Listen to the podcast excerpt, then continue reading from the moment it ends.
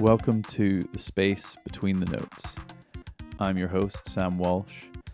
This episode contains my conversation with the vocalist, songwriter, and all round soundscape artist, magician, Rian Bobbitt Chertock, who makes music under the name Maria BC.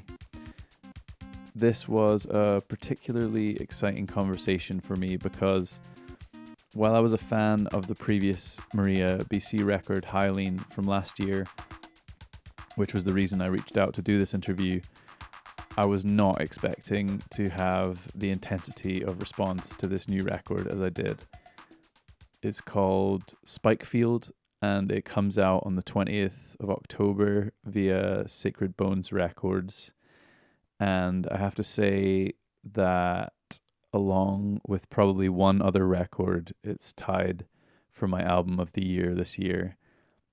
I love how surprising and unusual and emotionally evocative it is. I love the concept and the depth at which it explores its themes. These are all things I had a chance to discuss with Rian, who was very generous throughout the interview. So I think I'll just let our conversation play without giving too much more away. But if you have similar taste to me in any way, this is a record that you absolutely must I check out when it's I've had a chance to listen to Spike Field a couple times early and adore it. You're well, from what I understand, you're a, you're a classically trained vocalist, and you learned to sing while your father played music in the church. But this record, Spike Field, has a very complicated relationship to past selves, and um, I just wondered if I could start by asking you whether music's still spiritual for you. I mean, it's definitely a spiritual listening experience for me. Thank you. Yeah, it's it's definitely a spiritual experience for me. Um, definitely what motivates um, the writing process and also what attracts me to music in general is accessing this feeling of like um, transcendence or being able to enter this space that feels like more than life. Um, facing the the unknown, which to me is what is divine in life. Um, yeah, I, I actually was like raised primarily by my mom, so I did most of my singing at her church.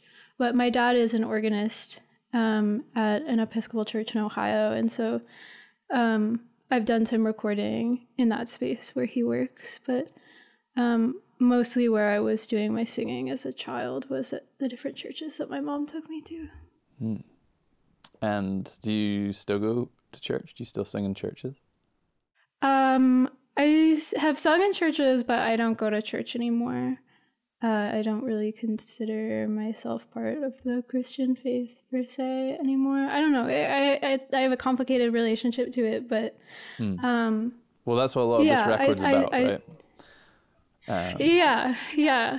And it's sure. named it's named after these phenomena, spike fields, that were constructed in the 90s as a way of communicating with future generations and kind of warning them about nuclear waste. And they're kind of designed to last up to 10,000 years or something. And you're using that as a metaphor for thinking about how we reckon with our past selves and and future selves and the damage that we've done in the past and the damage that we will do in the future. I mean, it's a fascinating concept. Um, yeah, absolutely. Um, and like the 80s and 90s, I think uh, this team of like scientists and sociologists and like sci-fi writers, I don't know, all kinds of like thinkers got together and um, tried to come up with different methods for communicating with people in the far future 10,000 years or more.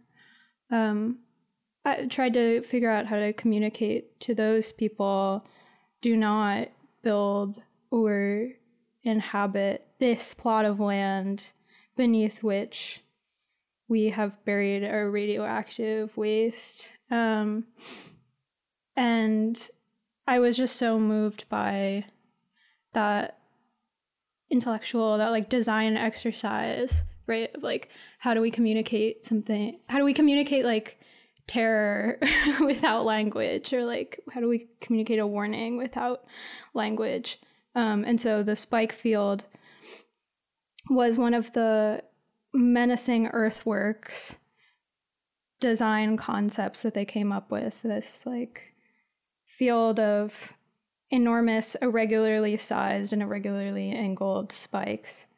Um, and I love that image. And, and generally in my work, I'm really like fascinated um, or fixated on uh, the way that like the past intrudes on the present and that the and the past is like pulled forward into the future as well. It's like we don't ever live in um discrete points in time because our past is always like haunting us. Um so i i learned about that uh the nuclear semiotics thing from my friend toward the end of making this album and it just felt like um I, I became really attracted to that image because I felt like it held a lot of the themes and ideas that I was working with up to that point. Yeah, it creates imagery for the music as landscape as well, which is a really interesting thing that maybe I'll talk about when I get into some talking about some of the specific songs. But what you said is really interesting. It's kind of it is a particular existential category of being, I guess, when we turn reflective and interior to kind of examine and sort and tally our past experiences while also kind of suspending ourselves in order to imagine a future. Um, I'm I'm doing it a lot at the moment, and I'm not quite sure whether I'm busy becoming or stopping becoming. Um, I don't know if that really makes oh. sense. Um, Wait, do you want to share more about that? I'm really curious. Not so, to like flip the interview onto you, but no, no, no, no. That's right. Sorry, I'm just having trouble with my headphones. Um, yeah, yeah. So, just like the notion of reflecting to grow is is so entangled with um, leaving your past self behind. So there's just a sense of loss that's always tangled up in uh, imagining a future for yourself that is that is learning from your past experiences. And I have a lot of affection for the past version of myself that did things that I perhaps don't want to do anymore. Um, yeah. And it can be exhausting. It can be a very exhausting experience. So yeah. Totally. Totally. Yeah. I mean, if we think of ourselves as like defined by the things that we do and our values and our like our beliefs, then we're constantly leaving ourselves behind, as you said, as like we grow. And it's a thing to celebrate, right? Like we don't want to be the same person forever. That would be horrible. Um, but it can also feel really sad to like look back on um, your past self and feel like, oh, I just don't identify with that person anymore because they do follow you around no matter what. like, yeah, your your memories are always going to be like intruding on your present experience. Um, yeah, no, I, I I I love what you said. I'm super fascinated by that exact thing. What it means to like grieve your yourself. Do you think you're getting more perspective on it by making these songs? Yeah, um I I have a problem where I constantly think of myself from like 6 months to a year ago as like not me and like want to completely sever myself from my past self because I'm for whatever reason like so humiliated by um how long it takes me to like catch up with things or like how long it takes me to like learn and change. And so um I'm I'm sick of that part of myself. I like want to feel integrated with who I have been for my whole life because there's no getting rid of that, right? So as a formal exercise, um I tried on this record to like pull um parts of songs that I had written when I was much younger uh, tried I tried taking those and turning them into something new that I could be proud of now. Um, there's this song still, uh, and the piano part is one that I, I I wrote that when I was 16, and I don't like the song that I wrote when I was 16. I liked the piano part, and so I recorded that and wrote a new melody and new lyrics on top of it um, in an attempt to see if that might make me feel like some sort of integration with that period of my life and new sense of wholeness or something. Um, and I ended up writing these lyrics that expressly address my childhood self, and I, I think is like it, the song became a love letter to to childhood in general.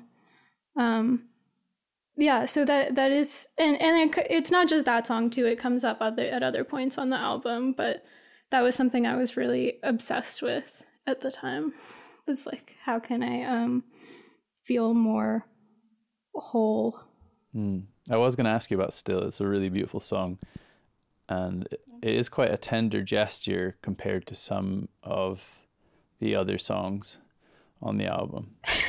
Um, uh, yeah but it is really powerful. It expresses a, an emo- like you said, it expresses a particular emotion about memory and a particular particular sort of texture of feeling that can only be expressed in abstract abstract sound because it's it is sensitive and aggressive and and sound can kind of hold those contradictions simultaneously in a in a way that like words perhaps can't and hmm. that happens quite a lot yeah. on the album that sort of sense of uh, you're trying to encompass something complex with sound.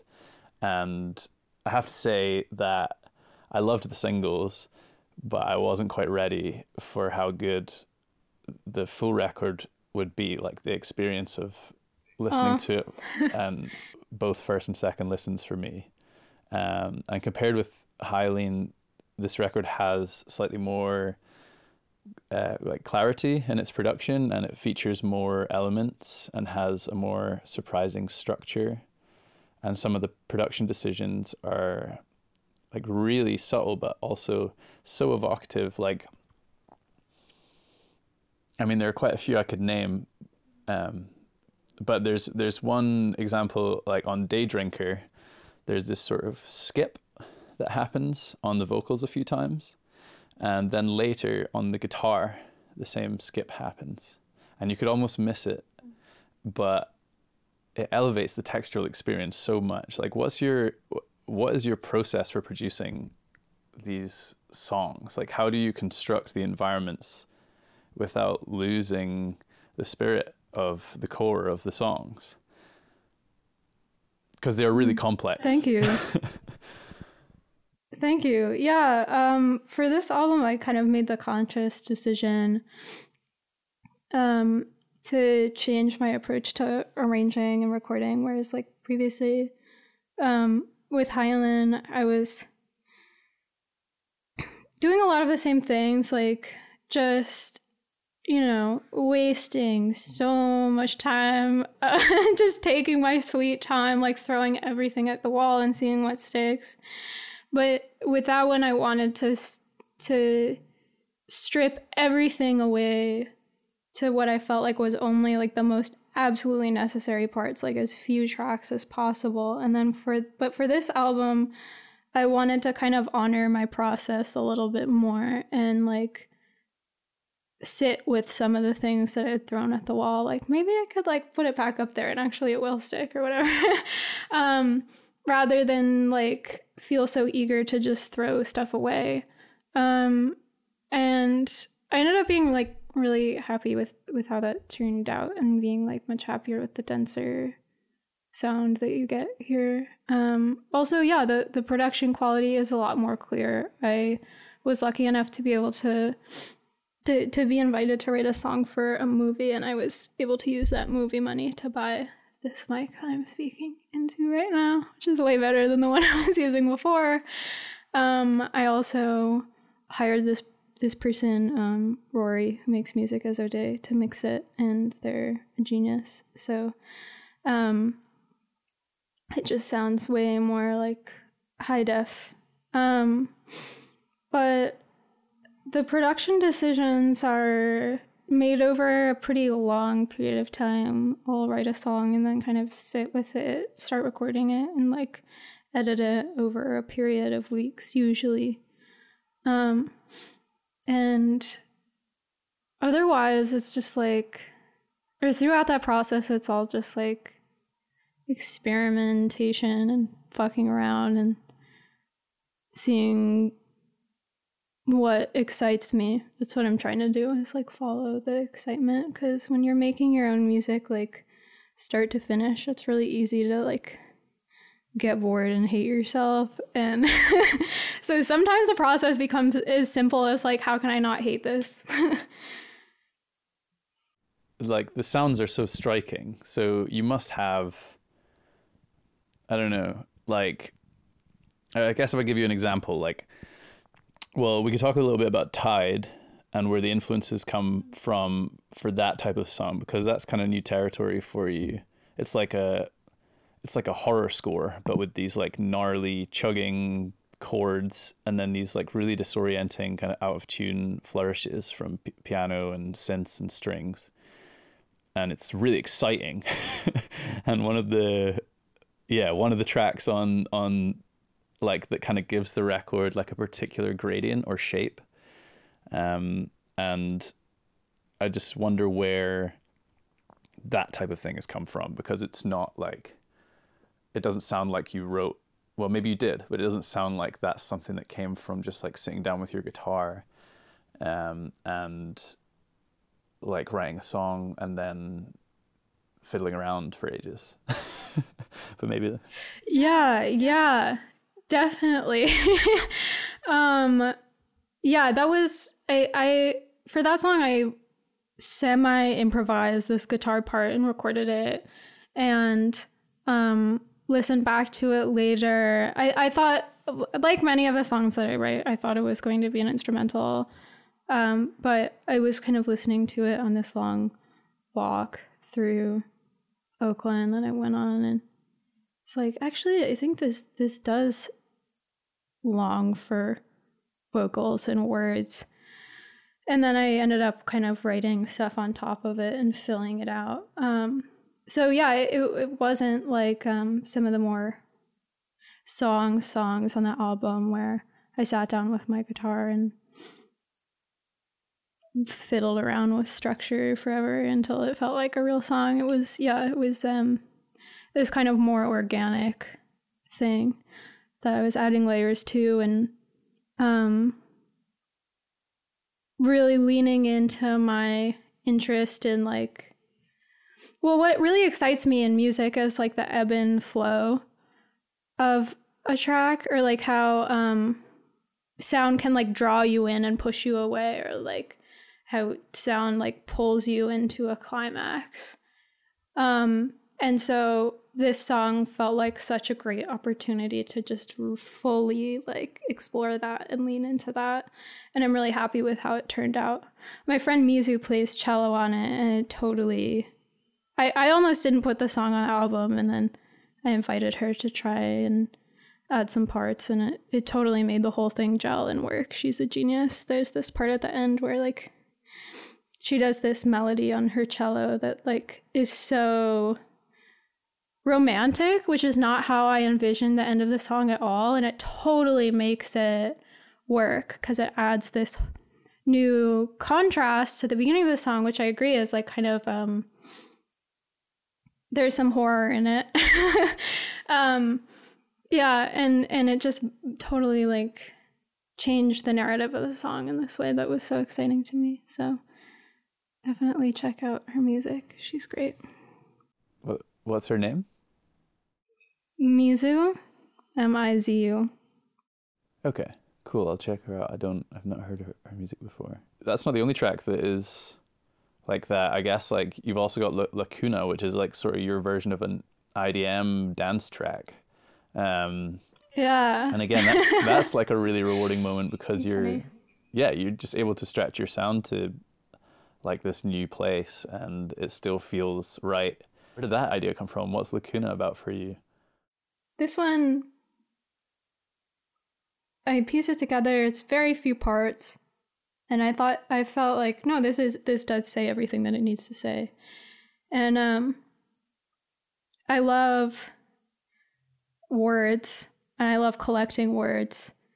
Um, I often find myself like at a loss for words, so it's like useful to me to um like make a keep a keep a running list in the back of my mind of like essential words that I feel like describe a really specific thing or are really useful. And lacuna came up for me at some point last year I was reading. Um, and it's like the omitted parts of a manuscript. And that just felt so that it's also just a really like melodious word, right? Lacuna. It's so good. Like you can't not put that into music. And it, it also felt um, very in line with some of the things I was thinking about generally while I was writing the album. And um, so pairing that title to that track, it did feel complete without vocals, without turning into like a traditional song. It's it's cool what you said about it being like sounding like an IDM or, or dance track. I, I feel like people have heard this song and like taken really or heard this track and taken really different things from it and that's really exciting to me. It's my favorite track on the, the record, so yeah, it makes me really happy that people have super different takeaways from it. Are you listening to a lot of different types of music and pulling from lots of different types of music, or do you find it difficult to listen to stuff when you're making something like this?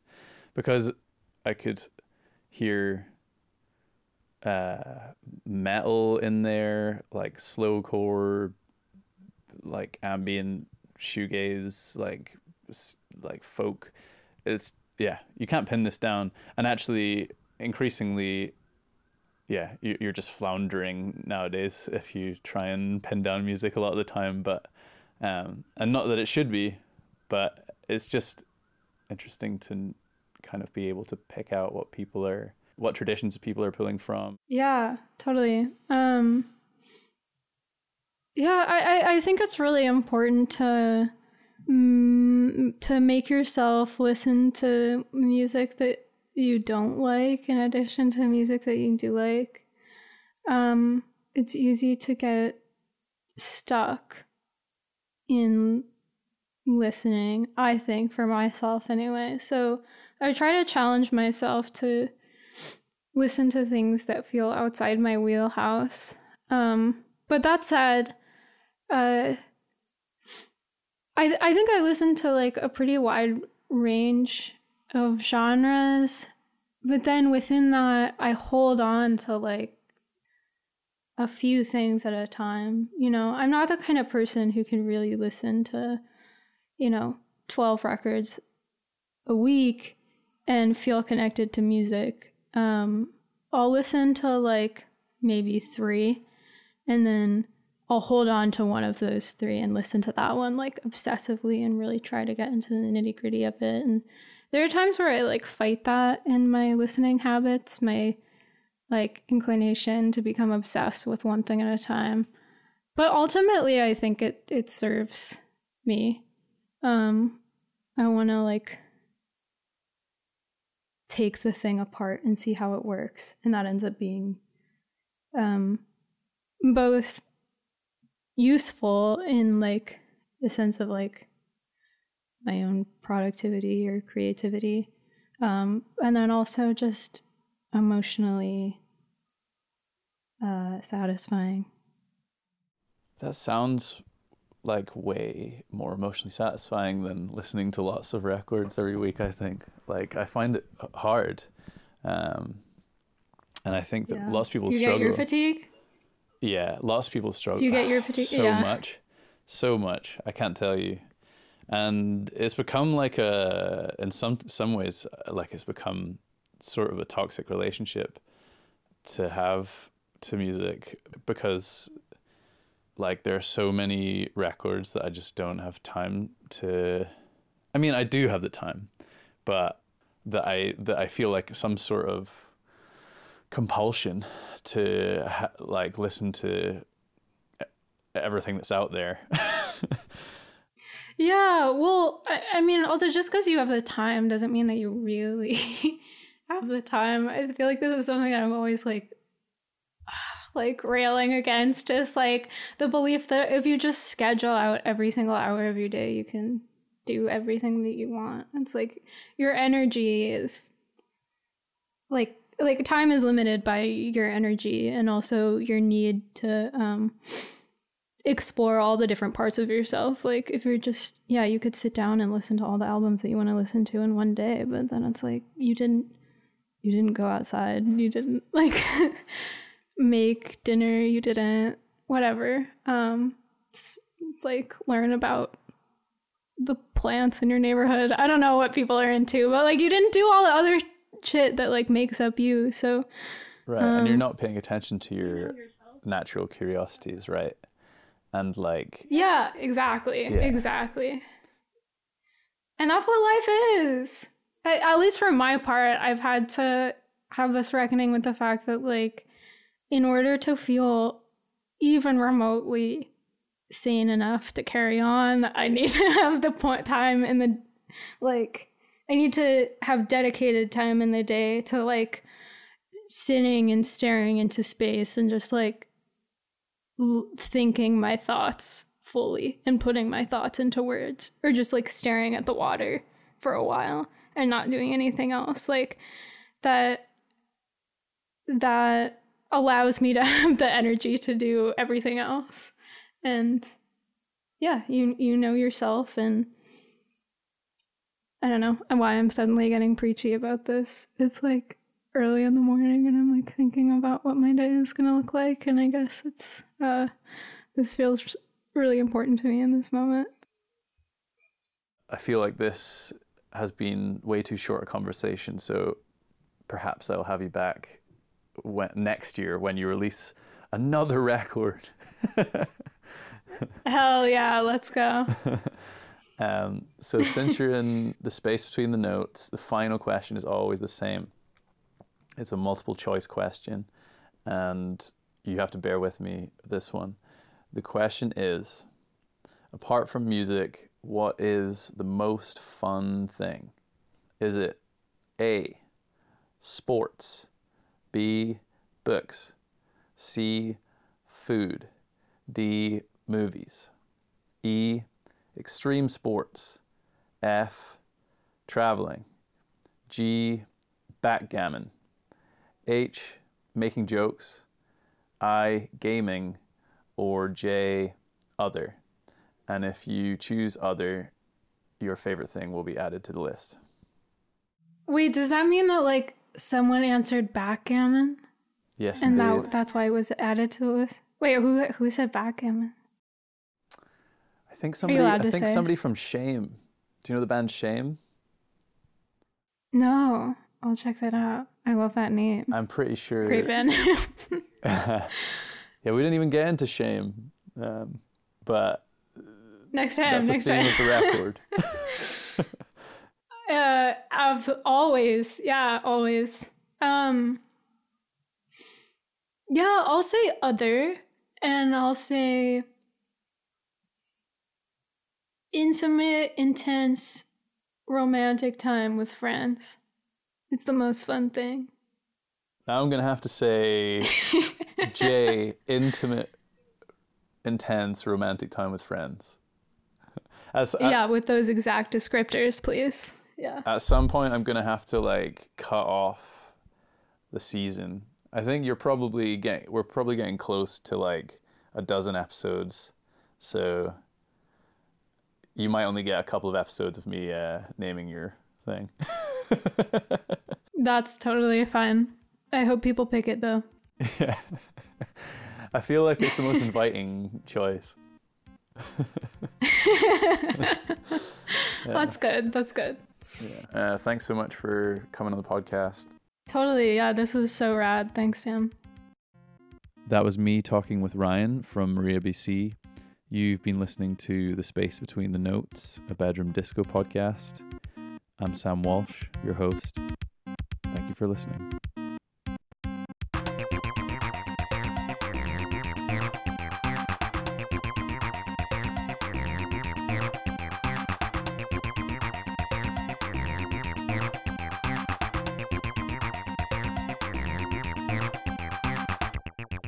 This podcast is produced, edited, and mixed by me, Sam Walsh, with music from Greg Dixon.